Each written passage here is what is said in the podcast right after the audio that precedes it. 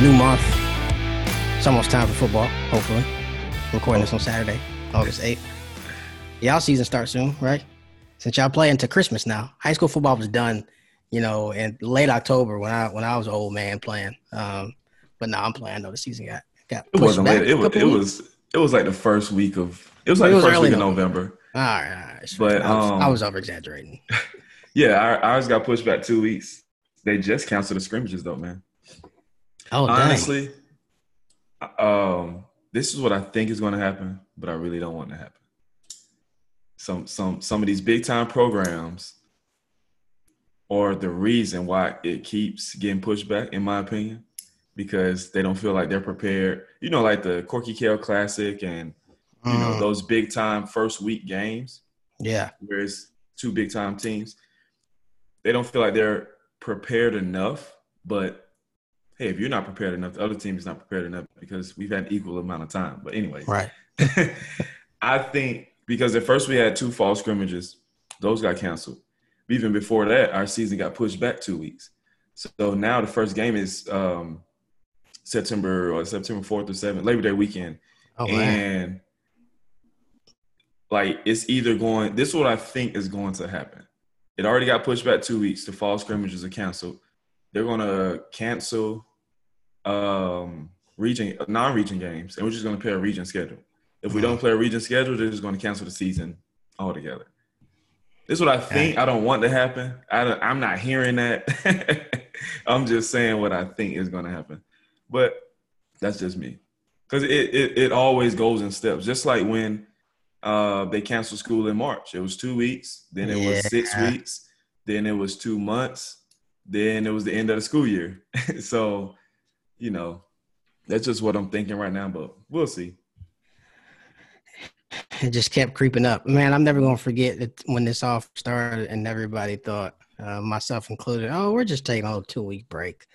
Things will be back to normal in early April. Yep, yep. Two weeks Oh. became I haven't stepped inside of a classroom Oh, since man. March 13th. We were all so young and naive. yep. Um, speaking of young and naive, uh, maybe not naive, but who knows? Um, Jamal Adams is out of New York finally, uh, and you know there was a whole lot of speculation around his uh, around his trade desires way before they actually made the deal. Uh, we had talked about it on here several times, and still, um, what they ended up getting back for him uh, has been a huge topic of discussion, and we're just gonna dive right into it because we hadn't had a chance to talk about it. Um, and so Jamal Adams, all pro safety from the Jets, he is gone to the Seahawks. You all already know this, but we'll recap it really quick. Uh, Seahawks sent the Jets Bradley McDougald, first rounder in 2021 and 2022, and a Hmm. third round pick in 21. Uh, the Seahawks did manage, I think, to get a fourth round pick in Yep, 22 as well. Um, bro, what, what, what, what, what is, what is John Schneider doing? No, what? No, that is a leading question. What, just your thoughts. I think, well, for one, I'm. I think you and I agree on this. Value. I value players over picks. For one, now, it, it- just because Right. you got an All-Pro safety, you know for a fact, barring injury, you know what he's going to give you night in and night out. So, you know what he's going to give you. Now, I think two first rounders is a little excessive. Now, if it was a Yeah. first, you know, a future third and a fourth or something like that, but two first rounders, I think is a little bit excessive. But when you think about the Seahawks and John Schneider, I don't know what they do in the first round anyway. This is true. Like, like they they took Rashaad Penny last year with like the 20, what, 26th, 24th pick or something like that. And I can't remember the offensive tackle name that they took a couple years before that, but he was kind of a project. Uh, they took Bruce Irvin in the first round. he was okay, but he just wasn't um, a first round grade in that year's draft. So Yeah. like they they're they they have questionable first round picks anyway. So with them trading a first round pick, uh, Jamal Adams is worth a first round pick for one, just because Without question. because he's an all pro player. Now, when you're thinking about two first round picks, okay, if you resign him and he continues to to ball out, you can maybe say, okay, he's probably worth two first round picks. Now they do get um they send they send Bradley McDougald. So the Jets kind of got a starter and replace and they got those picks. So yeah. I honestly I don't I don't hate the Seahawks for this because they seem to be all in. I think Russell Wilson, since his time since his time in Seattle, they've only missed the postseason once. And that year, I think they still won 10 games. So he knows that, okay, Seattle's going to be in the postseason every single year.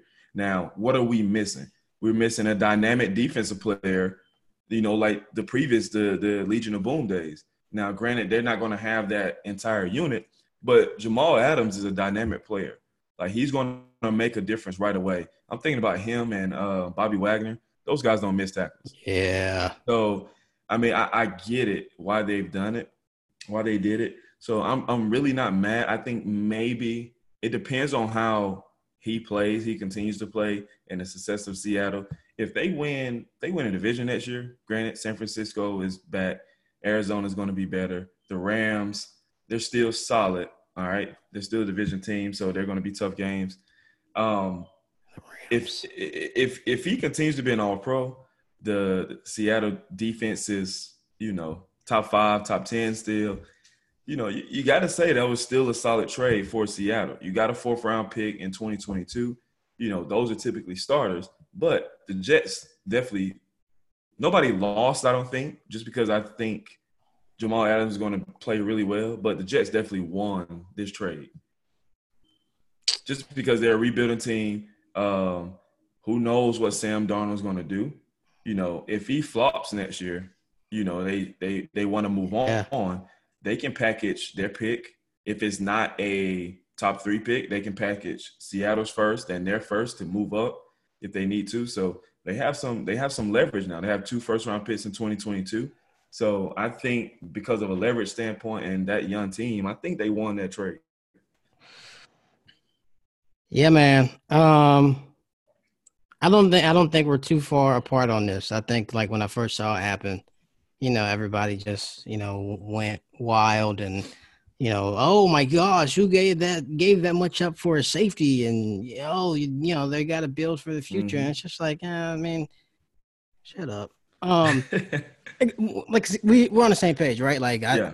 a proven talent is better than prospective talent, and yeah. First round picks are only so so good as the folks who actually end up getting with them.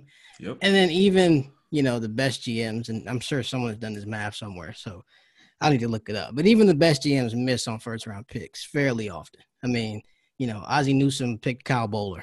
Um, so Mark Clay. Mark. Sorry, Pittman. about to say just we can go down the list. Just the name. Just to name a few, right? Uh, so, like, when you got an all-pro guy that's available that's on the market that's going to make your team immensely better, I'm all for it. Do I think they might have gave up too many picks? If you look at it, just like and lot. ask it, it is a lot. And if you look at it and just ask it from that perspective, then you can easily, you know, push your push your way into yeah, they gave up too much. This is a reach. But you know, thinking about what they've been able to do in the past decade, and they've been a Super Bowl contender for most of that time, if not a playoff contender. Mm-hmm. They didn't have a first round pick in 2013, 14, or 15. They didn't have a first round pick in 2017. Now they don't have a first round pick in 21 or 22.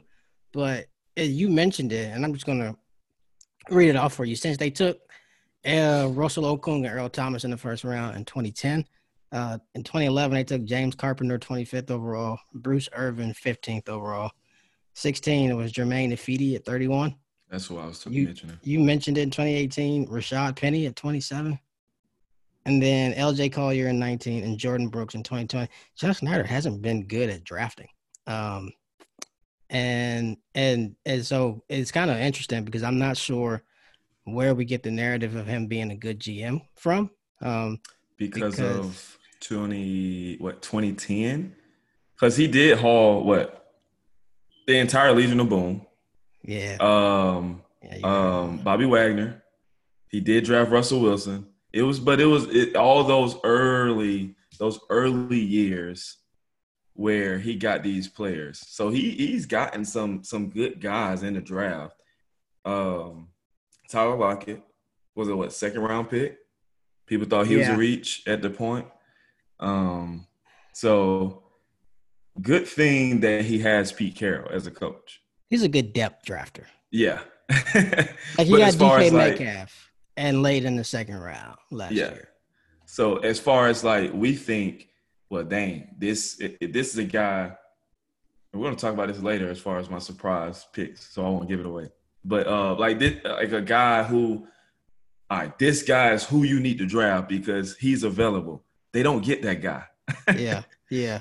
But at the same time, they trust their. I like how they just trust their their front office and their scout guys, and they just say, "Hey, this is who we have on our board. We don't care what you think. We're going to draft our guy." Does it work all the time? No, but hey, that's what you hire those guys for. That's real, and I think like I don't know. I, I kind of talking about. I don't know where he got a our the view that he was a good GM. One is a little bit of that is legacy, but the second is like, like yeah. look, I I can look, I can tell you how many first round picks they haven't had in the past decade, and yet they're they've been turning out you know double digit win seasons. Exactly.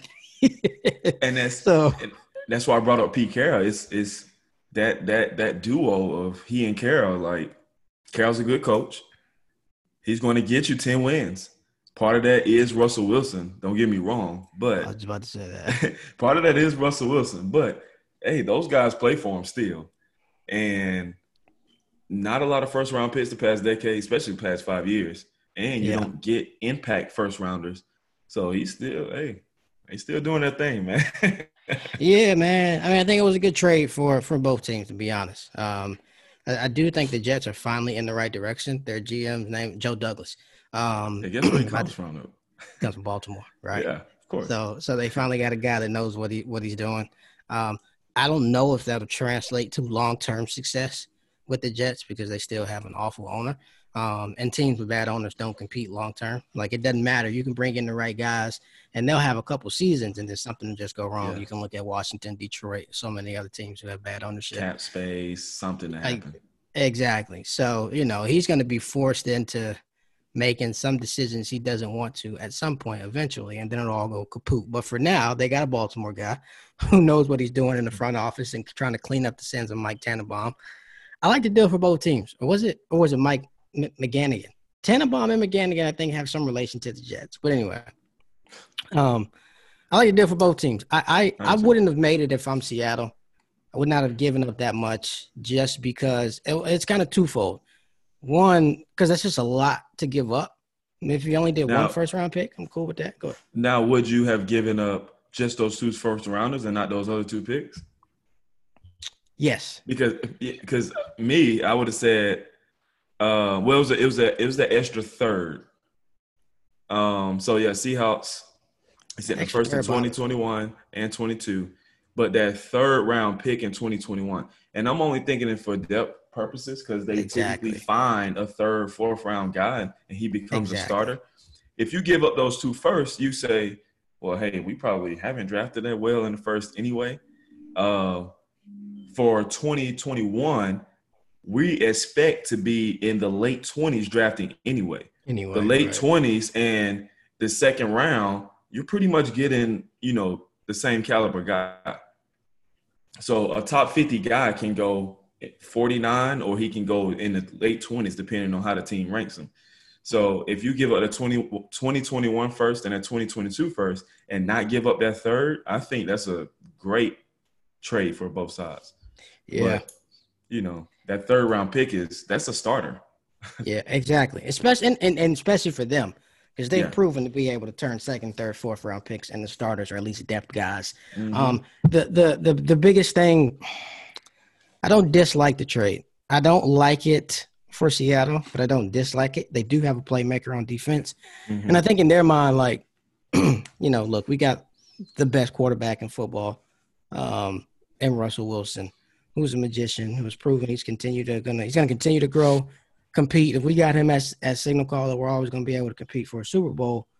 Rather than trying to get all this depth, let's just yeah. go and get a guy who can make plays, who can change the game and and who has the op- the ability to you know in the postseason when you need that sack, when you need that interception, whatever it might be, uh, to make a game changing you know play. I get it. I just the only reason I don't like it one is I don't like their pass rush going into this season. Mm-hmm. Um, they're still relying a lot on Bruce Irvin, who is just not the player he used to be. Neither is Jarran Reed. Uh, and LJ Collier coming off the edge as a starter, I'm just not a fan of. That was one of the first round picks that John Schneider has botched. And maybe Collier has, uh, you know, a, another step that he's going to get to in his third year.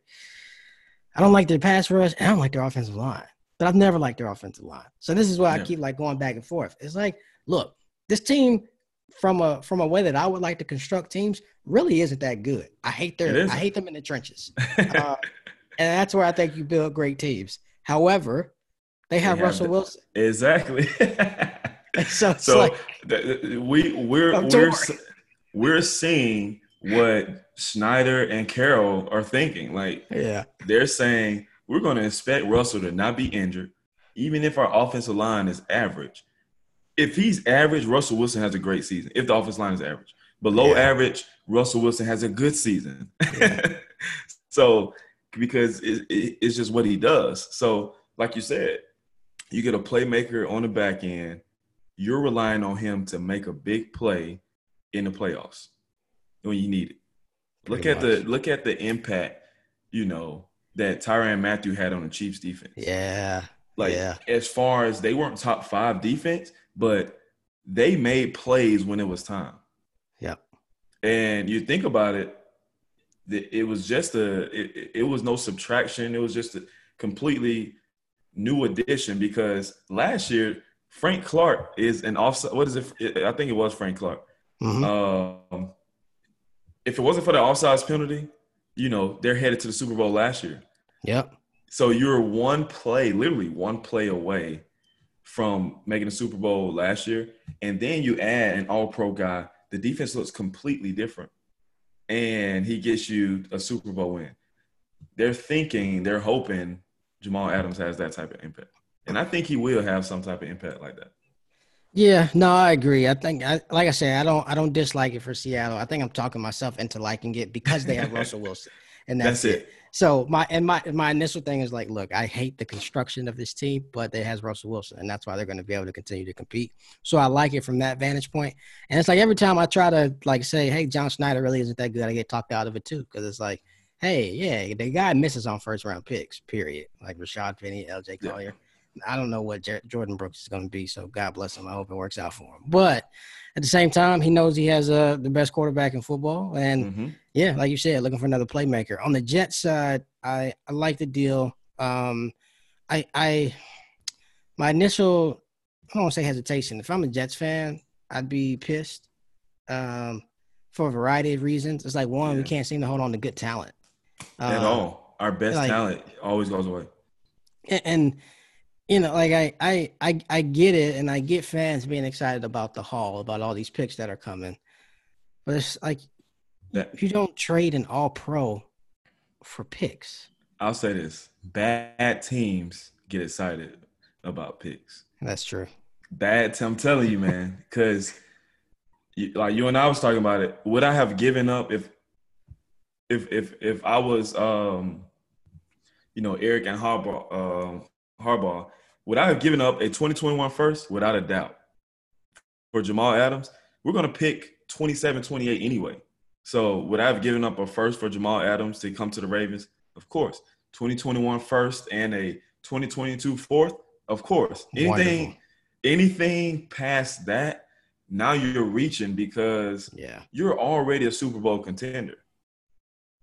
So I'm not excited about you know, if I trade a player and get picks, just because I expect the Baltimore Ravens to be good. uh, exactly. So was I excited when you know they picked Lamar Jackson? Of course. But as far as getting, you know, trading one of our starter players, star players for a first, a second, or whatever, you know, just leave them. Right. I'm never going to be happy about that. Um, And that's my thing with the Jets. I mean, you know, I, I, I didn't like, well, We'll talk about this later. I didn't like the first round pick. It's just gonna be one of my underrated surprise picks. So I'll talk more about it. But I mean, in the past 10 years, their first round, their, their drafting has been uh, absolutely abysmal. Um, 2013, they took D. Milner. Sheldon Richardson at 9 and 13. Mm-hmm. Calvin Pryor, Leonard Williams, Darron Lee, Jamal Adams, Sam Darnold. They finally got something right. Quinn Williams and Mekhi Becton. Um, so you, you just, hope you hope Becton is something. You know what you got in Adams, and you, the jury's still out on Darnold. So it's been awful. No, I get it from Joe Douglas' perspective, right? Hey, we got this guy. I didn't draft him. Yeah, he's an all pro, but he's causing me headaches, and we're not going to be good anyway. Let's get him out the door. So I get it. I get it from from the GM's perspective. And like now he has picks. And then every GM thinks they'll never miss on a first round pick. So it's all good. It makes sense. And I think Joe Douglas is going to be a good GM. I don't know if he'll be good in New York because he doesn't have good ownership still, but he might end up being good. But to go out and just trade your all pro player after what his second, third season. Yep. After after I just, you know, 17, 18, after his third his season, third season. I, I don't know. I don't I it's it's tough. I get what Douglas is trying to do, and I'm a fan of it. But I just I I do not. I don't. Has there ever been a case where teams, new regimes, whoever have come in, traded all pro talent and gotten better? Like for example, how Jon Gruden came in and traded Amari Cooper and Khalil Mack. Like I over these next seven years that he has this ridiculous contract, yeah. I think they make the playoffs once or twice. But like, yeah. Everybody talks about this big haul. They got this big haul back, and it's Who not cares? like they're gonna go who cares? If if Henry if Henry Ruggs becomes Amari Cooper, then cool. But but you already had him. You already had him. So why tra- you trade a first? You traded away a first to get a first round receiver. Eh. I, I don't. I, yeah.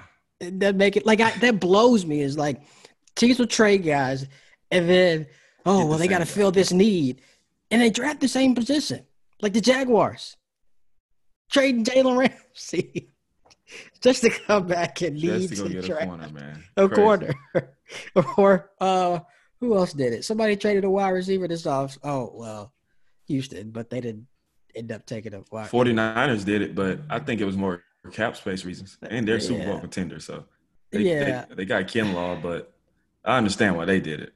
Yeah, I like yeah, yeah. Well, he he he was he was uh, he was expensive. Um, yeah. I don't know, man. I just I I, I guess we can close the loop, but I, I don't. I, I am always going to continue to push back against the thing that's happening and trading these guys to get first round picks just to take guys at their position. Yeah. Um, because they gonna what are they gonna do? Come back and take a safety with the 21 first round pick? I mean, you know, it's like probably. I wouldn't. I wouldn't be surprised. Oh, that's Jets football. Um, yeah, I I, I like it. I like it for Seattle. I like it for the Jets, and then I also dislike it for Seattle and dislike it for the Jets. That's the level yep. of this trade. um, I don't think there's any winners or losers. It's just kind of a wash. Uh, but we'll see what Joe Douglas is able to do with it. Um, speaking of speaking of picks, um, surprising picks from this offseason. I know we did a draft recap, but um, thinking into as the season gets ready to roll, especially having been no, you know, OTAs, no mini camps, uh, and I don't know exactly what kind of, you know, what all like safety precautions, quote unquote, um, folks are, are having to take in, across the league and if that's impacting practices or whatnot. But just the effect of not being able to have all the offseason work you would normally have, I just, I think guys like Joe Burrow um, and two of guys who, who may have come in and competed and been able to start. They're not uh, going to be very good. Yeah. Yeah. At least it's like week nine. They're going to It's going to be a much slower process. Um, and so that, that I'm, I'm hoping, especially for guys like that, that they don't throw them out there because this is the first year in a while where I would be like, all right, yeah, maybe you want to you want to sit this guy for half a season or a whole season. And I'm not usually one of those guys. I'm like, look, you picked him in the top 15, you picked him there for a reason. Go out and play. And if he's any yeah. good, like him having a bad year is not gonna, you know, derail his development. But when you haven't had an off season, you know, essentially, and and not only have you not had an off season, but you've not had an off season which you can really monitor sort of physical development, all the other stuff. Nah. So I hope Burrow and Tua don't start just to save some beatings that they would get, because um, I, I reckon defenses are probably going to be more up to speed and sort of flowing at more. But they're always ahead of the curve anyway. Exactly. because you're so, you're just reading and reacting. Yeah. So them first, I mean, bro, probably the first quarter of the season. I think we're gonna have yeah. a lot of ugly, like nine to six games, like uh-huh. legitimately. um, but a lot of surprising picks. What's the what's your most surprising pick? Um, and I've been thinking about it in lieu of all those different things, right? That just have taken place over the offseason, guys not being able to work out and really get into the facility and all the other stuff. What's the most surprising pick that's likely to have an impact? Um, I guess those two different questions. So let's go first with the most surprising pick. Um, it was kind of a it was a it was, it was a surprise because he fell to this team. I think CeeDee Lamb going to Dallas, just because no mock draft in no, like nobody thought he would land in Dallas, just because you had what um Las Vegas, you had Denver, Las Vegas, and San Francisco. Yeah, we thought those three they were so close together, and we we we knew all of those three needed or wanted a wide receiver, or um or um Arizona. Arizona was at eight, so we yeah. thought they would take you know a wide receiver. I thought he was gone at eight. Yeah. So I, I was surprised just because, for one, you know, Dallas Cowboys are just ugly. I don't want to see CeeDee Lamb in that jersey. I know, right? Now he's run, he's wearing 88. I I, I hate how obnoxious my you know, he's a he's a hurricane. I don't really like the hurricane, so he's easy to not like. But so I did part of it is I didn't want to see CeeDee Lamb in a Dallas Cowboys jersey. But they're gonna have a pretty they should have a pretty potent offense. I would say that. You got Mike McCarthy. Um, yeah, like real coach. He, you got a real coach. He's a good offensive play caller. See Lamb, I, I can see literally having 1,200 yards next year. Yeah. And in a few years, probably being one of the top receivers in the league. Like yeah. I can see that. So that was a that was a I think that was the biggest surprise, one of the biggest surprises in the first round, just because of he him falling to I think it was 17, 17 or 19. Yeah, he fell all the way to 17. Um, yep. I mean, so many opportunities where, where I think a bunch of people thought he would be gone. Honestly, when he got to 16 with Atlanta, I thought they were going to take him and just be like, F it, we're going to give him 40 points F- a game this year, but we're going to score 42. Um, and you know what? That's not a bad strategy, I actually. I promise you they thought about it. But all they thought about was, well, dang, we technically didn't have to draft really last year. no. So we can't do that again. That's exactly what they thought. I would have snatched him up. Uh, Man, what? from a from a surprising standpoint, um, I was surprised by a lot of picks. Um, the biggest one I think was uh, Isaiah Simmons at eight, which not surprising in a negative way. Uh, it was just much of what you just said. Uh, CeeDee Lamb just fell on a cliff, Kingsbury mm-hmm. and Kyler Murray's lap, and they ended up going with the with the do everything Swiss Army knife defender and Isaiah Simmons, which you know Jerry be out on it. I liked Simmons coming out in the draft. Uh, I thought they could have used another weapon to really help with college development, but uh, not opposed to it. Well, big surprising from a I'm not very excited about it. Didn't you know understand it then. Um, still don't understand it now. Was AJ Terrell at 16 mm-hmm. to Atlanta?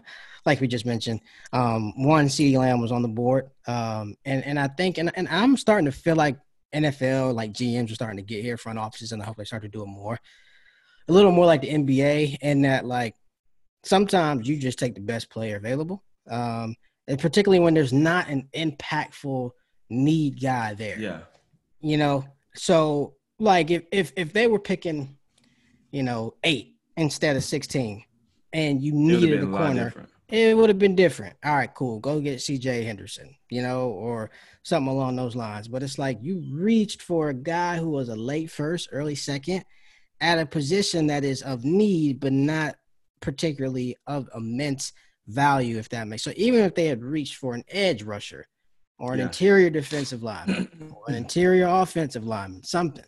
But you reached for a corner when you had other playmakers available on the board and or I'm not sure the dynamics or whether or not they tried to trade down, accumulate more picks. They had a lot of needs, so on and so forth. And like, look, we'll talk about this in the coming weeks. I'm way uh, bigger, way higher on Atlanta than a lot of you know other folks. So Mhm. I think they're going to end up having a much better season than than than people anticipated. Uh, but I didn't like AJ Terrell in April and and in early August. I still don't I still don't like the pick for them. Um, but move, moving on, sort of to our. I tried to ask you two questions in one. Um, in lieu of not really having an off season, uh, which of these rookies is going to have the biggest impact that maybe you know in April or May we didn't anticipate, right? So, like for example, you know, I think Chase Young is going to be a mon. He was going to be a monster in April, gonna be a and he's still going to be a monster regardless. You know what I mean? but has your has your projection for any of the you know early picks changed in lieu of how much you know of an impact they might be able to have without an off season? Um, I think like we we mentioned, Burrow and Tua, uh, if they start Tua right away, they're going to struggle. At least I think for half the season. If they would have had a full off season, I think Burrow would have came in solid. Um, Yeah. You know, he's probably in one of the tougher divisions in football, so he would have struggled against division teams. Uh, Tua, you know, he hasn't played since what late October, early November. So he would have had to, you know, get some real live hits again, and he would have Yeah. probably struggled too. Um, as far as you know, early picks, I think. I think wherever you pick um, Isaiah Simmons, he's going to play really well. I think Yeah. Kinlaw is like a dark horse for rookie of the year for defense, just because of that system he's coming to. It's like it's literally plug and play. So you're already going into it's already a great defensive line, already great overall defense. Period. You're just like, hey, bro, you're replacing a guy. Do what he did, Pretty much. and it- it- you have you And already that was a have good guy. it was a good guy, but he has he has the imp, he has the potential to be just as good as DeForest Buckner. He's just right. obviously he's just not at tall. Forrest Buckner is like six eight. Yeah, he's but- Um, I think Kinlaw has the only his issue was um his issue in the pre-draft was his motor. yeah. And if you listen to anybody, they would tell you if it wasn't for him, I mean, obviously this is this is a big, you know, this is a big knock as far as uh, defense line, his motor. But as far as skill, they said, you know, most people said he was the best. Uh, aside from Chase Young, he was the best defender. You know, one of the best defenders in the draft. So I think Kinlaw, defensive linemen don't need as much of you know pre- preparation and you know Mhm. NFL coaching, you know, leading up to their first season as a corner, as a receiver, as an offensive lineman. Because with defensive lineman, you got the motor. You know, you're gonna fine tune your skills as far as uh, block shedding and you know different techniques and things like that. So I think he can flourish like early, early without you know the extended offseason. Yeah, no, I agree. Um, and we're we're along the same lines here. Uh, I didn't pick this same guy per se. I do think Javon Kinlaw has the opportunity to have a monster year. Uh, it's kind of like you for all the things you just mentioned, plug and play on that defense. Um, I had two guys who I, I wasn't high on necessarily where they were drafted, um, but who I think are are actually going to have pretty big seasons. And the first is C.J. Henderson in Jacksonville. Um, Mhm. and, and it's like we just mentioned, right? Like you traded Jalen Ramsey to come back and use the ninth overall pick on his replacement, uh, but it's fine. Um, but I, I wasn't big on CJ coming out of coming out of Florida for for you know s- some some character reasons, but then some also you know you turn on the tape and He's whiffing on some tackles. yeah, there you go. He he he made a lot of business decisions in Yeah. Gainesville, um, and and and it didn't always look like he was just protecting future interests. Sometimes it just like he was just a bad tackler too. Um, Mhm. But the Miami, that Miami game comes to mind. exactly, That's exactly. the one that comes. I saw a clip last night where Miami and Florida fans have been arguing back and forth with each other on recruiting in the past week. So Oh my they, they they mentioned they showed a few clips of that that game. yeah. So, yeah. Um, I don't talk to Miami or Florida people, so Hey, I don't talk to them. I just I just look at the retweets I'm about and to- I don't know how you've been stuck in this land of abyss, but you know I protect my time. Um, but uh, anyway, I think CJ have a good year um, down in Jacksonville for a variety of the same things mentioned. Uh, just because it's going to be one of those years, especially when you talk about like guys who are skill position players on the mm-hmm. outside, mm-hmm. like wide receivers, you know, tight ends. Um, I think even offensive linemen, like without all the preparation work you can normally do. And like, look, I know these guys. This is a full time job, so they've been doing what everybody else has been doing.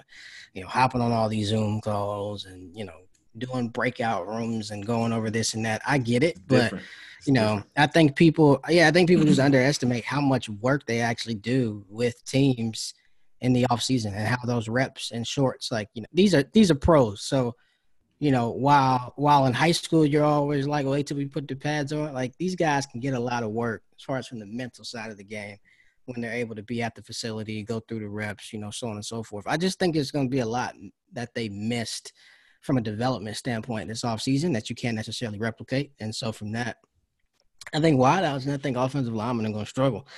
Whereas I think Kinlaw's going to have a huge year. I think Henderson will have a, a good year, uh, and more more importantly, I think Kenneth Murray and with the Chargers uh, is due for a monster season. Um, they got one of the best one of the best defenses in the league. I mean, they just re-signed yeah. Joey Bosa, which we'll get to. Bosa Ingram coming off the edge. Derwin James, hopefully he can stay healthy this year. So I think I think they're going to be in a position where they can just plug and plug and play with Murray wherever they want. Hey, go chase the passer this time. Cool. Hey, good. go. I mean, bro.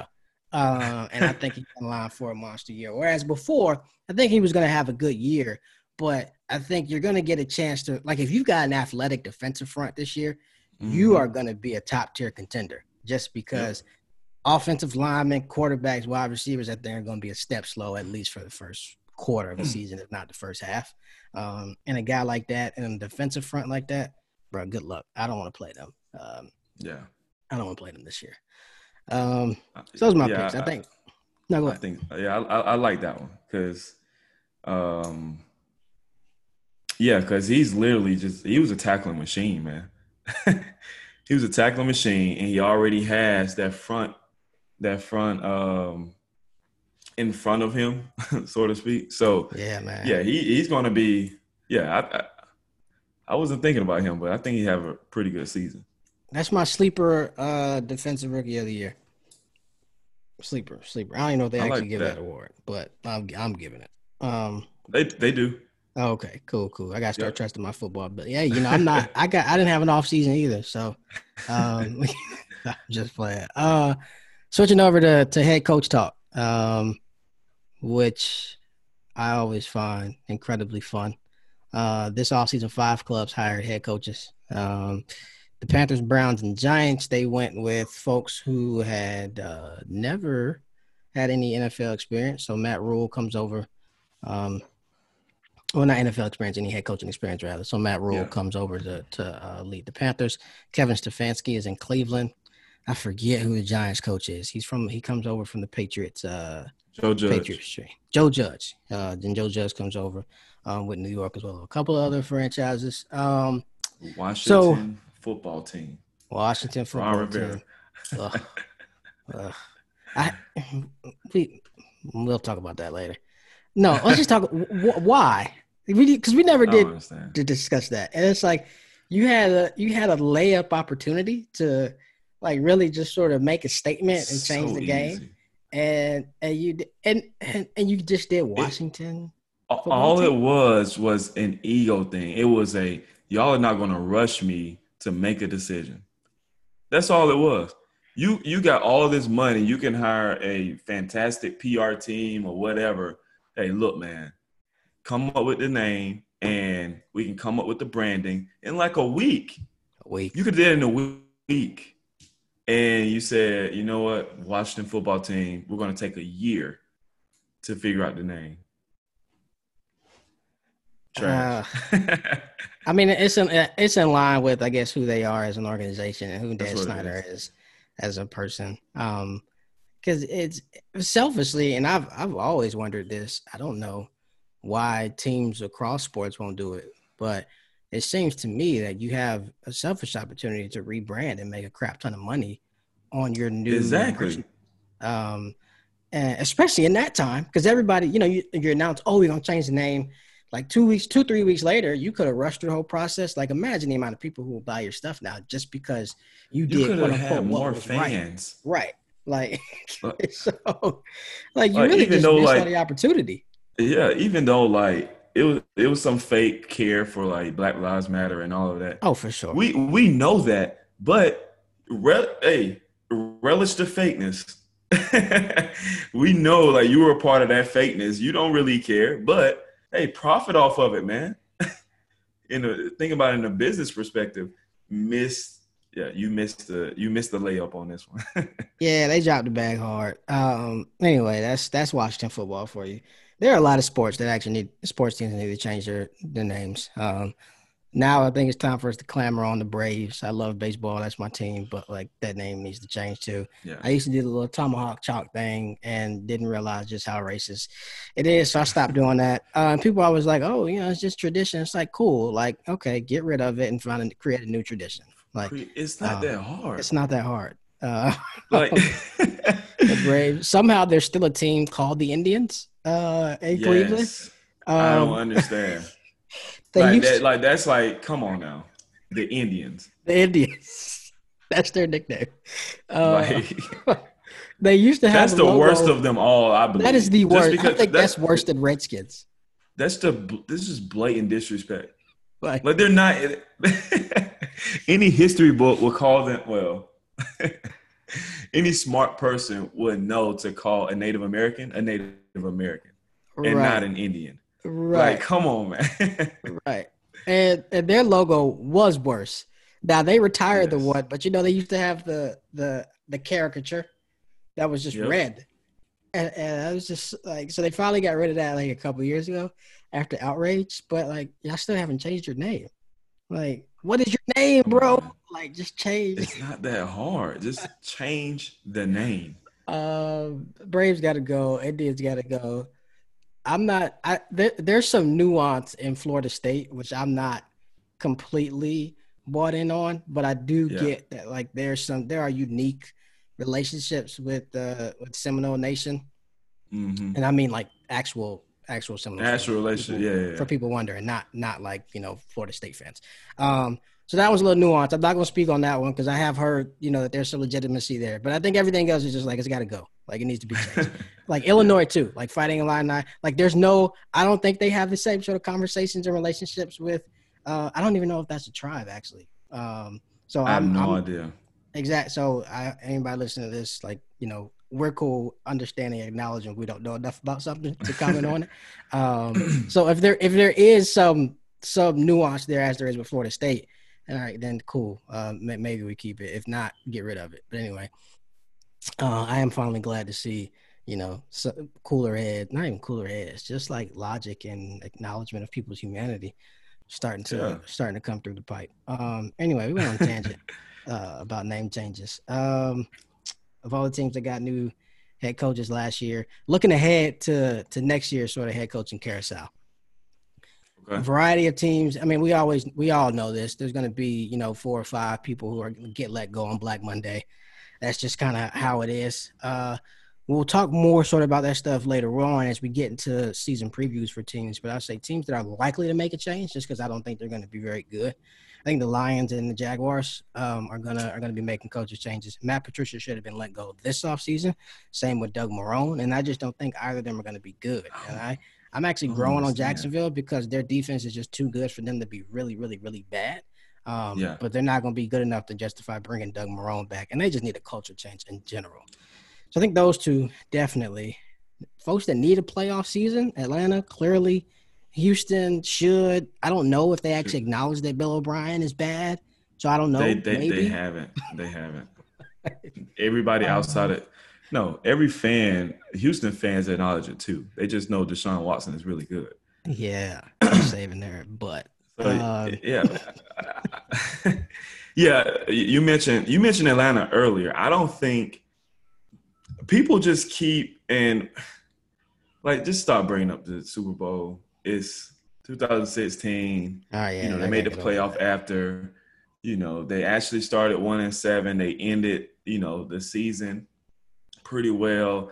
I think because of that, and because clearly those players play for Dan Quinn that he deserved to come back at least for one more year. Yeah. To see what he has and see what they can do. I think he deserved that. But I don't think I'm not extremely high on Tampa just because they got Tom Brady. Um, would it be better? Of course. Neither, yeah. You, you got Tom Brady. He's not going to throw 30 interceptions. I think Jameis Winston accounted for 40 turnovers. That's not going to happen. So they're going to win more games. 40 turn, yeah. So they're going to win more games, of course. Carolina is going to be bad. The there Saints, I think they're going to step take a step back. You yeah. know, will they be six wins? No. Will they be nine and seven? I think so. Yeah. I think they'll be nine and seven. So this is the perfect time, literally, for Atlanta to take advantage of, you know, two teams taking a step back.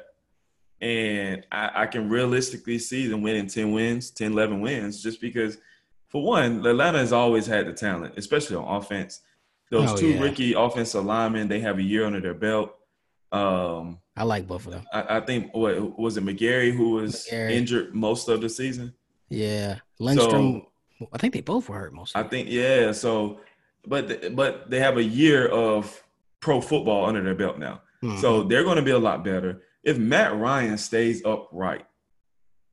you know, if Matt Ryan, if they can only allow what 20, 25 sacks, they're going to be a pretty good football team. Oh, that's a double digit football team that's right there. Exactly. So Yep. And uh, Keanu Neal is back a year, you know, a year removed, really two years removed from that um, from that knee injury. Um, you get um, added Fowler. Yeah. So you added Fowler. You got CJ Henderson, uh, not CJ Henderson. I'm sorry, AJ Terrell. You get corner depth. Like he may not be a starter. You get corner yeah. depth though. Yeah. So that's what they were lacking. Um, and they added Dennard. Uh, yep. What was that? They, early this week. They just added Dennard. Uh, aside from, uh, can't remember the guy. The guy's oh, what's his name? Other corner, other corner. Ohio State guy. Damon Arnette? Yes, I think it's Damon Arnette. But um, Atlanta. No, no, no, no. So it, it, it was a um. He, he wasn't a rookie. It was a free agent signing. Oh it, no, it was a they drafted him a few years ago in the second round, I believe, but I can't remember his name. But I think like right now they have secondary depth. They have pass rush with Fowler. Will there be enough pass rush? You know, yeah, we'll, we'll see. see. But as long as if Matt Ryan can stay right, you still got the best receiver in the league. Calvin Ridley is due for a breakout year. You know, who knows what the running game is going to be like? I think Atlanta can make the postseason. Uh, they yeah. should make the postseason. Um, so yeah, Dan Quinn is one of those. Hey, if you don't make the postseason, you're out, bro. yeah. You mentioned Doug Marrone. I don't know how he wasn't fired two years ago, Man. but I don't understand. Um, Bill O'Brien, he keeps making the postseason, so it's kind of hard to fire him. I understand, but you know, when you get to the postseason, look what he, you know, look what your team is doing. Yeah, yeah. So yeah, I, those those those are some good those are some good picks. Yeah. Um, yeah, I like Atlanta. Uh, I can't wait for us to do our little NFC soft preview because I think people are gonna be mad um, at me. but I've I've cooled on Tampa. I was really big on Tampa when they added Tom Brady because I think that defense is gonna. I mean, the defense was great last year, really underrated, and we didn't talk enough about them. Um, but uh, I, Tom Brady's not that good anymore. So um, we'll we'll we'll dive more into that. But yeah, Atlanta needs a playoff season. Anthony Lynn uh, in LA needs a playoff season he as needs. well and one, he's a brother, so I, I want them to, to to do well, and I want them to be good. um, for the well, sake of a couple, yeah, they beat Baltimore a couple years ago, but it was you know Lamar Jackson's first year, and you know, but they need another one. They need another one because because they're that roster is good enough. Yes, they were good enough last year to compete for a Super Bowl. Kendall and Sheffield. Kendall Sheffield. Oh yeah, that that's the corner I was thinking about. But yeah, go ahead. nah, yeah. Oh, well, yeah, man. I guess he'd be better than Isaiah Oliver. I've watched him play a couple times, and that guy's not good. Um, but anyway, sorry. I'm sure he's a wonderful, um, wonderful guy. Uh, Chargers need a playoff season though, and yep. uh, and mostly because their roster is just good enough, mm-hmm. and they mm-hmm. should compete even with Tyrod Taylor or Justin Herbert at quarterback. Doesn't matter. That's how good their defense is. Um, and then they still got pretty good weapons. Uh, yep. Most notably Keenan Allen, um, which which guys, if you had to give me three guys who are not NFL head coaches now, who will be NFL coaches, head coaches in February, who would they be? Um, the obvious one is OC and KC. Obvious. Eric Bieniemy. He should have been one this year. Bro, um, he's not a he's not a head coach. Well, we actually do, and we talked we, about this. We, so we do know. It's fine. Black Lives Matter. I, I I didn't have three. I did have another one. Um, um, aside from Bieniemy, I like Raheem Morris, and he's Ooh. been a head coach once. Yeah, that was a disaster. Um, I, it, it, was too it was too early for him. It was. he, listen, he literally went from secondary coach to defensive coordinator to head coach in a year. Because I can't remember. Um, he was a secondary coach. He got promoted to DC, and something happened to the head coach soon after, and they promoted him to head coach. And it was mm-hmm. just, I think it was, it was, it wasn't that time. And yeah. then he comes to Atlanta, actually goes to the other side of the ball, becomes a wide receiver coach. And I, I liked it just because if you're a secondary guy, you know what, basically, you know a secondary guy's fear per se. Like you know, mm-hmm. okay, this is what the secondary is doing. This is what he's trying to protect this is what they don't like when the receivers do. so I think that was a good move. He, he went to the um, offensive side of the ball. Now he's back as a defensive coordinator for the Falcons. And now that he has those few years as a wide receivers coach, he's gotten he's become a better coach because of that. Yeah. And anytime you do that, you're going to become a better coach. He's uh, he he's going to lead the secondary, but he's going to lead the entire defense too. Yeah. I think for one, I'm expecting Atlanta defense to be better with those young corners, though that young secondary, that depth. I think they're going to be better in the secondary as well. I think if they're like you know top ten defense, I think he's going to be getting some calls, man, and I and yeah. I think he deserves it just because that that Tampa that Tampa stand it just it was too early for him, and you know this time he's going to be your second time around. You're more prepared you're more constant, you're more aware of who you want to hire as an OC, DC. Mm-hmm. You know that your yeah. OC and DC hire is that's, that's going to protect you. you. Yeah. yeah, that's going to be like okay, how when am I going to get fired? NFL is not stands for not for long anyway. Am I going right. fired in two years or am I going to get fired in five? so you better make a good hire, bro. so I think yeah, I, I, think Raheem Morris, man. I hope he, I hope that Atlanta defense turns around because I think he deserves another shot. Yeah, I like that, man. And and black head coaches don't often get second chances. Exactly, which, man. Which is, you know, just yeah, we can talk about that some other time. But no, I like that, and and I actually, I think that's a possibility for him. He was 33 when he got uh, initially 33. hired as head coach of the Tampa Bay Buccaneers. Which thinking about being 33 years old and running, you know, I'm 30 now and you know, I don't. Like, I'm not ready to run a high school football team. right. That's wild. Um. So yeah, to your point, yeah, it was it was it was it was too soon. It was too early. And some folks might be like, "Oh, well, Sean McVay is doing it." I'm like, look, and I'll I'll talk about this more. We'll talk about the Rams. The jury's still out on Sean McVay as a head coach too. It uh, is. Uh, he, he just came out with something so innovative on how he ran things. Uh-huh. And it worked early made the postseason the first year, made the Super Bowl the second year, went eight and eight, I believe, eight and eight last year. Yep. Now we yep. expect them to take another step back. So we'll yep. jury still's out. Yep. And I, in Cap Hill. they're in Cap Hill, so the roster's not going to improve. So good luck. So we're really going to see how good of a coach he is this year. One, because I said this before the year they went to the Super Bowl. Well, I've been saying it forever. I'm still not sure Jared Goff is good at football. Um, Don't know, man. Like I, I, he he has that what uh what what's the second count of when the head coach can talk to the to the quarterback in the uh is it what like 14 seconds something like that? It, it, went down. Okay so it's, it's between like 10 and 14 seconds. Yeah. And it's literally like he doesn't have he's not a guy where he can just come to the line make adjustments and hey we're going to run this I, I see this defense. We're going to audible, and that's not a not that's that's not a diss. That's clearly you can see that on television that he can't do that. Right. so it's, it's that's not something that we've made up. So yeah, the jury's still out on Jared Goff. That's very troublesome. Um, because I, I think like what what was happening at first clearly was, you know, they would line up, Sean would would see something, tell him where to go, bam, he made a great play. But I think the biggest thing with McVay is like the way in which he's well last year they went eight and eight. And then the way in which he just has gotten undressed and uh, the two postseason games they've gone out. I mean, Dan Quinn and his staff that first year they made the playoffs. I, I mean, they blew them out. They went they out there. Out. I think it was it was like illuminating. And then I mean, yes, it's Bill Belichick, but the way the way Belichick just undressed them they in that Super Bowl, man. it was bad. And I, I mean, most people were like, "Oh, it's a boring suit," and it was boring. But you know, as football people, I, I, know you can identify. Like watching that game, it was clear. Like, man, this guy is just getting out coached. Yeah. Like, yeah to the T.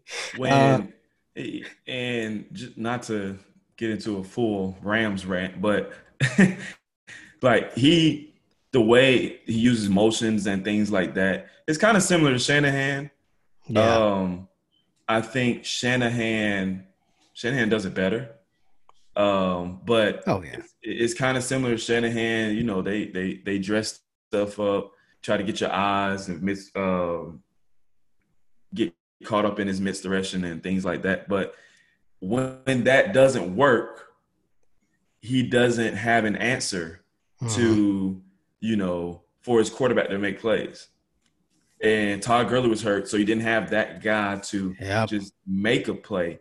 Now Goff has to just make a throw. Yeah. Yep. and he couldn't. So he, he still can't do that. Um yeah, I mean, I wish Sean McVay all the best, but I think there's still a jury out on him. All that to say, if he were to get let go, he'd get a new job, you know, that same oh, offseason. But anyway, right. yeah. Ryan Morris was 33 in 2009 uh, when he got hired by the Bucks, 17 and 31 as head coach of the Buccaneers. Three, three and 13, 10 and 6, 4 and 12. But like you said, he's been around the block since then, and I think in ways that have made him an overall better coach. Mm-hmm. Like you said, secondary coach in Washington. He's been with Atlanta since 2015. I think their defense is going to be way better this year part personnel, but I think also part him calling the plays. I like that, and I think um, if they have the season, I think they will. And I, if they're if they're top six, if they're in the top half of defensive efficiency, yeah. they're gonna win. They're gonna win eleven games. Yes. 10, eleven games. um, because that, that, means the offense is going to be a lot better. Exactly. A lot. Field exactly. position, uh, turnovers at key times. That's yeah. So yeah, I like I like that one. Raheem Morris. What, what's your other two? Well, I had uh Bieniemy. Um, That's fine. Obviously, we'll but um, I only had two. Okay. I only had two. Okay. Um. Yeah. I. I. I do think, to your point, like this is going to be a year where there are less head coach openings, mostly because like there's not going to be any fans in the stands. You're going to have to be. I think as front offices, you're going to have to be a little more understanding, just because there's just a lot of factors in this off season, then this coming season that like you're not going to be able to really uh, evaluate, you know, coaches the way you would in a normal year. So I just think less guys are going to be let go, and then also the economics of it, the the buyouts and and whatever it might be, might just be cheaper to keep a guy um, in a year like this One than try to find year, yeah. another. Um, so my but my my two guys would be um, obviously I had Bieniemy, so I won't count him. My first is Lincoln Riley. I know people are like, "Oh, he just signed an extension." Extensions mean nothing. It doesn't. Uh, contracts mean nothing in football. Uh, and and like I've said this before, I'm probably gonna keep saying it. He's reached his peak at Oklahoma. Um, he has, and when you do that, it's like, hey, we can win the Big Twelve every year. We can be in the college football playoff and get blown out every year. Every do year. you want that? you might as well go to the NFL. If you suck, you can always go back to college. exactly. Exactly. And that's why I don't I don't get it's like I don't know how serious of a contender he was for the Cowboys job.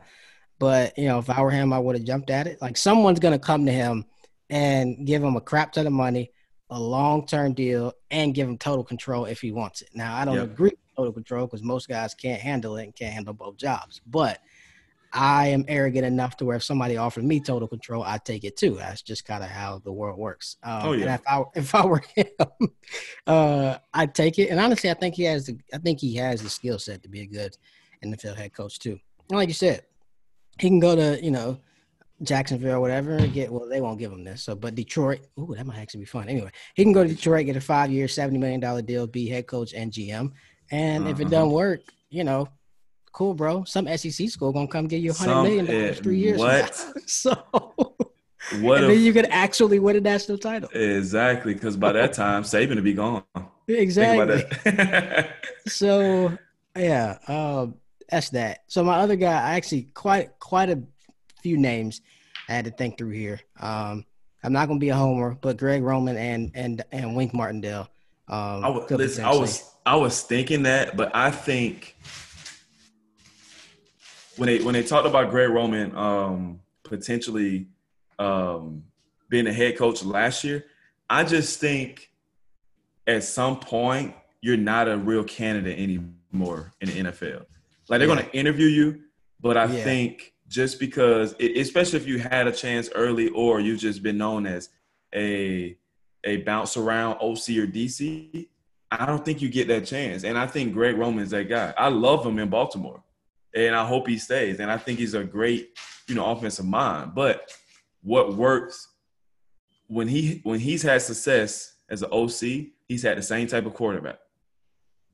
Yeah, and so you got to think about that factor when a when a when a G not a uh, when a owner is trying to hire a head coach. He's thinking about Greg Roman. He's thinking, hey, do we have a mobile quarterback? Do we have the pieces around to for him to reinvent what he's what he had in Baltimore, what he had with Tyrod Taylor, what he had with Kaepernick? So you're thinking about, and I started thinking about that, and that's the only reason why I didn't say Greg Roman. Yeah. And with Wink, I just think he's too old. yeah, I don't even think Wink wants to be a head coach. To be honest, I don't either.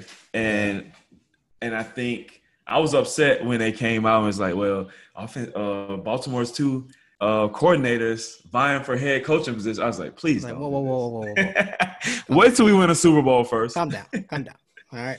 But uh, yeah, that's the only reason I didn't put those two because Greg Roman, I think, not saying he wouldn't be a, a great head coach, but I think you get this this um I don't know, the NFL owners and NFL, you know, they they they get this perception of you after a while. Hey, you're a great OC. I just don't view you as a head coach. I think he has yeah. that view. I think that's how they view him. Yeah. No, that that that makes sense. Um, I, I, I generally agree with you. I think the only thing is um, Jacksonville might have, or or some other team who's yeah, really yeah. bad this year might have a layup for him because it's like, all right, yeah. we got a head coach opening and we got the number two pick, Justin Fields. You, I don't know. Um, that would that be the no, that'd be the only case where someone might think, all right, you did this with Colin Kaepernick, Alex Smith, and Lamar Jackson. Like, let's bring that kid from Ohio State in here uh, and see what might pop up. But yeah, to your point, I don't think Wink wants to be a. I just don't think he wants to be a head coach. Yeah. Um, to be honest, and I think, I think he um I think he really just used a lot of the head coaching interest to get that lucrative extension, and I ain't mad at him, brother. I ain't you know, mad at him. use, use, use, your leverage, and he'll and he'll probably keep doing that. I don't expect Wink to leave to be a head coach, though. I think he's always gonna keep taking the interviews to get more money. Um, uh, but but I don't I don't see him. I don't see him really jetting. So um, Lincoln Riley is one, uh, and then the second is for me, Byron Leftwich. Um, I thought about him which, too. Which uh, I'm excited for it to to see what he's able to do with the uh, with that offense uh, this year, because I think so much was hampered from that organization, that team in general, by Jameis Winston's. Ooh, Jameis Winston's. How you say it anyway? By Jameis's uh by Jameis's turnover, you know, just probabilities. Um, and so I'm interested to see how explosive of an offense he can build with a guy who doesn't have the arm he had 10 years ago but at least has the mental capability to go through reads and not mm-hmm. turn the ball over um, as much. So, not saying James Winston doesn't have the mental capability to go through reads. He's just not Tom Brady. So, I didn't want anybody coming at me you, trying to, you know. You, you know, I'm kind of mad at myself now because I looked at Byron and I literally we talked about we talked about how um, basically head coaching jobs go to QB coaches, you know, OCs. Yep and DCs. Yep. Yep. So I looked at Byron. And I'm like, this is he's only been a head coach. Well, uh, he was the OC in Arizona, He was the OC in uh, his first year as OC in Tampa. Uh, I'm like, it's just too early for him. But yeah, I'm like, all of these other guys, all these other cats, they're great one year and they become a head coach. A great Exactly. QB coach and they become a head coach. So I'm like, I'm mad at myself for thinking that way. Because I just played into the stereotype. it's hard, right? It- they ingrained it in you. That's exactly what I did. and I'm like, nah, man. If he has a great year, get that man some interviews. And the thing is, like they had a, they had a, and and he just belonged in the conversation one because they had a monster year last year. Number one passing offense. I think they were third in scoring and total yards. They just didn't have a quarterback who could hold on to the football. Uh, Imagine if he cut not even by half. not even half, bro. A Like third. if he if it was a third from 40 turn if he went from 40 turnovers to 30 turnovers uh total. Dude, that's 3 4 more wins. That's Tampa was in every game. yes, Tampa was in every game. So you win four more games, you're in the postseason. You actually probably win that. Div- you do win that division over the Saints. oh yeah, You win that division over the Saints. You got Bruce Arians, probably coach of the year. you got Byron Leftwich, uh, is not executive, but uh, coordinator of the year. Come on, man. You probably get some interviews this this past post uh, off season. So if if Tom Brady literally comes in and you know those ten picks, only fifteen total turnovers, that offense, I'm saying they got enough weapons where he may not he's not gonna have five thousand passing yards, but Mhm. the combination between rushing and um and, and passing, you know, and points per game is gonna be up there. yeah, yeah. So yeah, I'm give, give my man some interviews, man. Yeah, man. I see it. Yeah, get him in the door. Get him in the door. Um, no, I think, I think, I think he's got a good shot of being a head coach uh, this time next year. So, a lot of other guys we could have mentioned, but those are those are those are my main two. Um, to close us out, man, Hard Knocks starts Tuesday, first episode uh, from HBO. We're going to get a chance to see these lovely uh, safety protocols the NFL's put in place, you know, like sanitizing people from like you know the air as they walk out to the practice field, only to let them clash into each other for the next three hours um makes no like all these crazy stuff like only one captain uh, will be able to do the coin flip and uh, there'll be no shaking of the hands but then we'll just And go and line up and breathe on each other And for three hours slobber like on each other. performative performative safety is what matters in america not real safety right let's just perform and act like and That's that's it. make it seem like we're being safe. Anyway, um, yeah, that's my political rant for the day. Um, but anyway, what are you most excited about? Hard knocks with the Chargers and Rams, which is weird. And I feel bad for Stan. Actually, no, I don't feel bad for Stan Kroenke. I was about to say because he's got to open up his new stadium with no fans. But then again, yeah, I'm an yeah. Arsenal fan. Any money on the club. Anyway, yeah, never feel bad for billionaires. Not over here. Um, what you most looking forward to for Hard Knocks, man? I'm looking forward to um for one, I want to see Anthony Lynn, I've heard is a great guy. So I want to see him kind of like behind the scenes and how he um I'm I'm speaking from coach point of view, just how he interacts with his players cuz Hmm. everything I hear is they love Anthony Lynn. And so I want to see how he interacts with his players. I want to see how Sean McVay his his his new approach. It it needs to be a new approach to how he's going to coach his offense and you know overall his team. Yeah. Just because, dude, I know he's feeling like man, you know, had a great first year, uh, got to the Super Bowl. You know, they kind of figured it, figured us out in the Super Bowl. Took a step back our third year. He's thinking, I got to do something. So those two things, and I'm just excited. But I'm not even Chargers. I'm not a Chargers fan, but I, I've been. I always wanted Philip Rivers to get him one, just because. I mean, I, I think he deserves one. Yeah. but um, even though he's not there anymore, so I kind of always kind of rooted for the Chargers on the low. Uh, big Jer- uh, James fan, but like some things we mentioned before, I think they're just going to be really good this year. yeah. Uh, um, hopefully, don't be too good, just because you know Ravens. Come on, let's get us a Super Bowl. But-. I want to just see. I want to see that defense in practice. Yeah. Man, I, I get excited just by watching good defenses. So I can't wait to see that. And then the whole Herbert, Tyrod, Taylor thing. Eh, they're, they're going to do. They're going to start Tyrod probably, and then Justin Herbert. I hope Tyrod plays well enough to not for them to not put Justin in for at least the first year. Yeah. But I think just because they drafted him, they're going to find a way to push him in, just like the way they did with Baker in Cleveland. So I, I think they're going to find a way, but I hope Tyrod can finish the year. Let the black man shine. Let the black man shine. Yeah, man. I'm looking forward to. I, am looking forward to the to laughing at all of the safety protocols. That's the biggest thing I'm looking forward to. I mean, much of what you mentioned, right? I like Anthony. I already know it, man.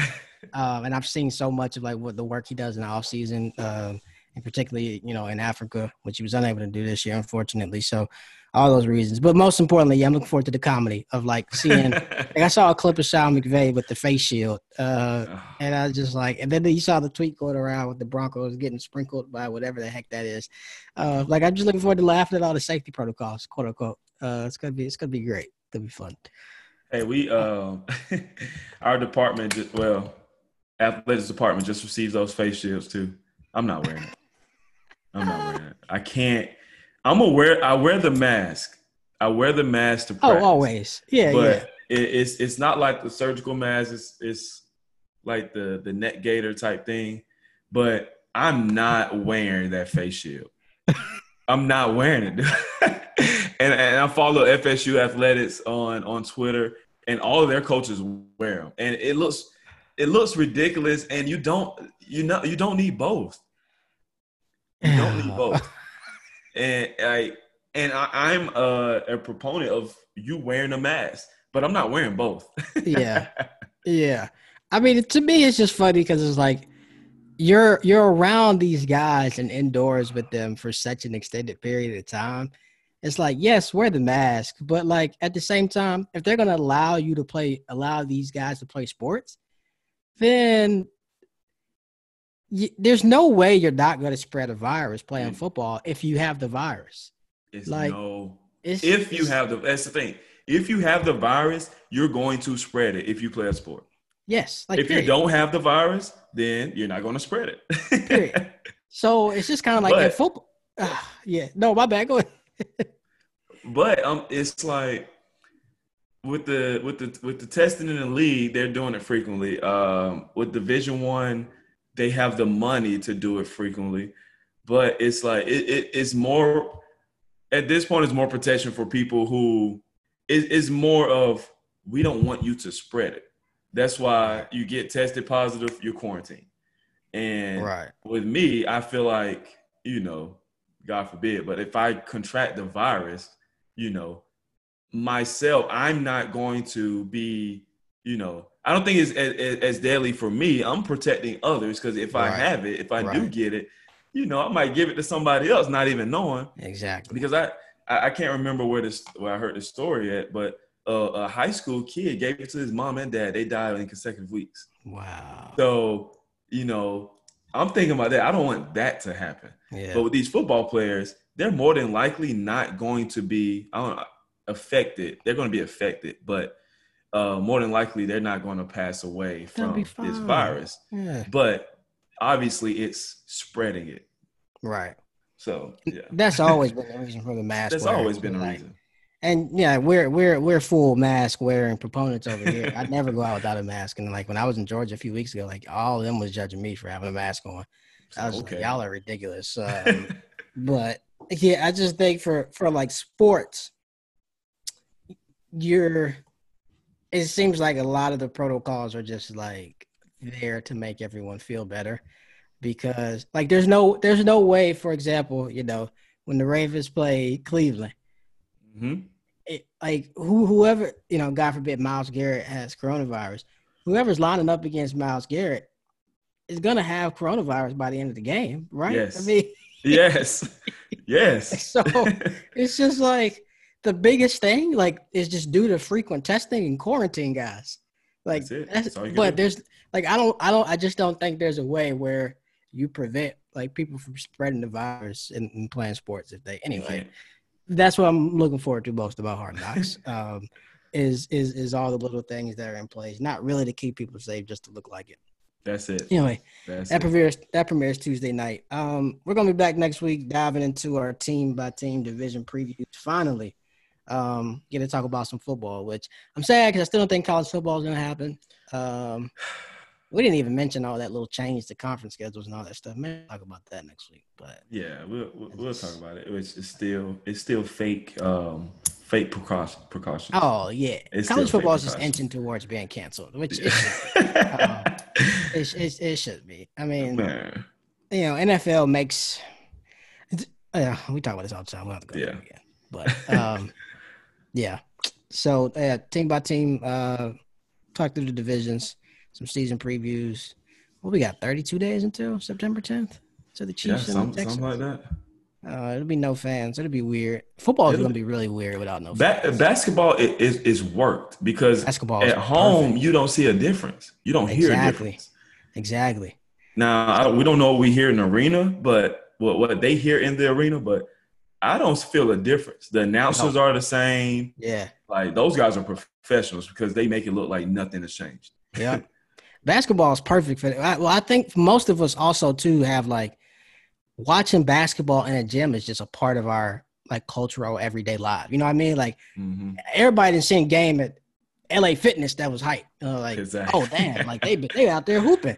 Yeah. You know, so like naturally basketball is like that.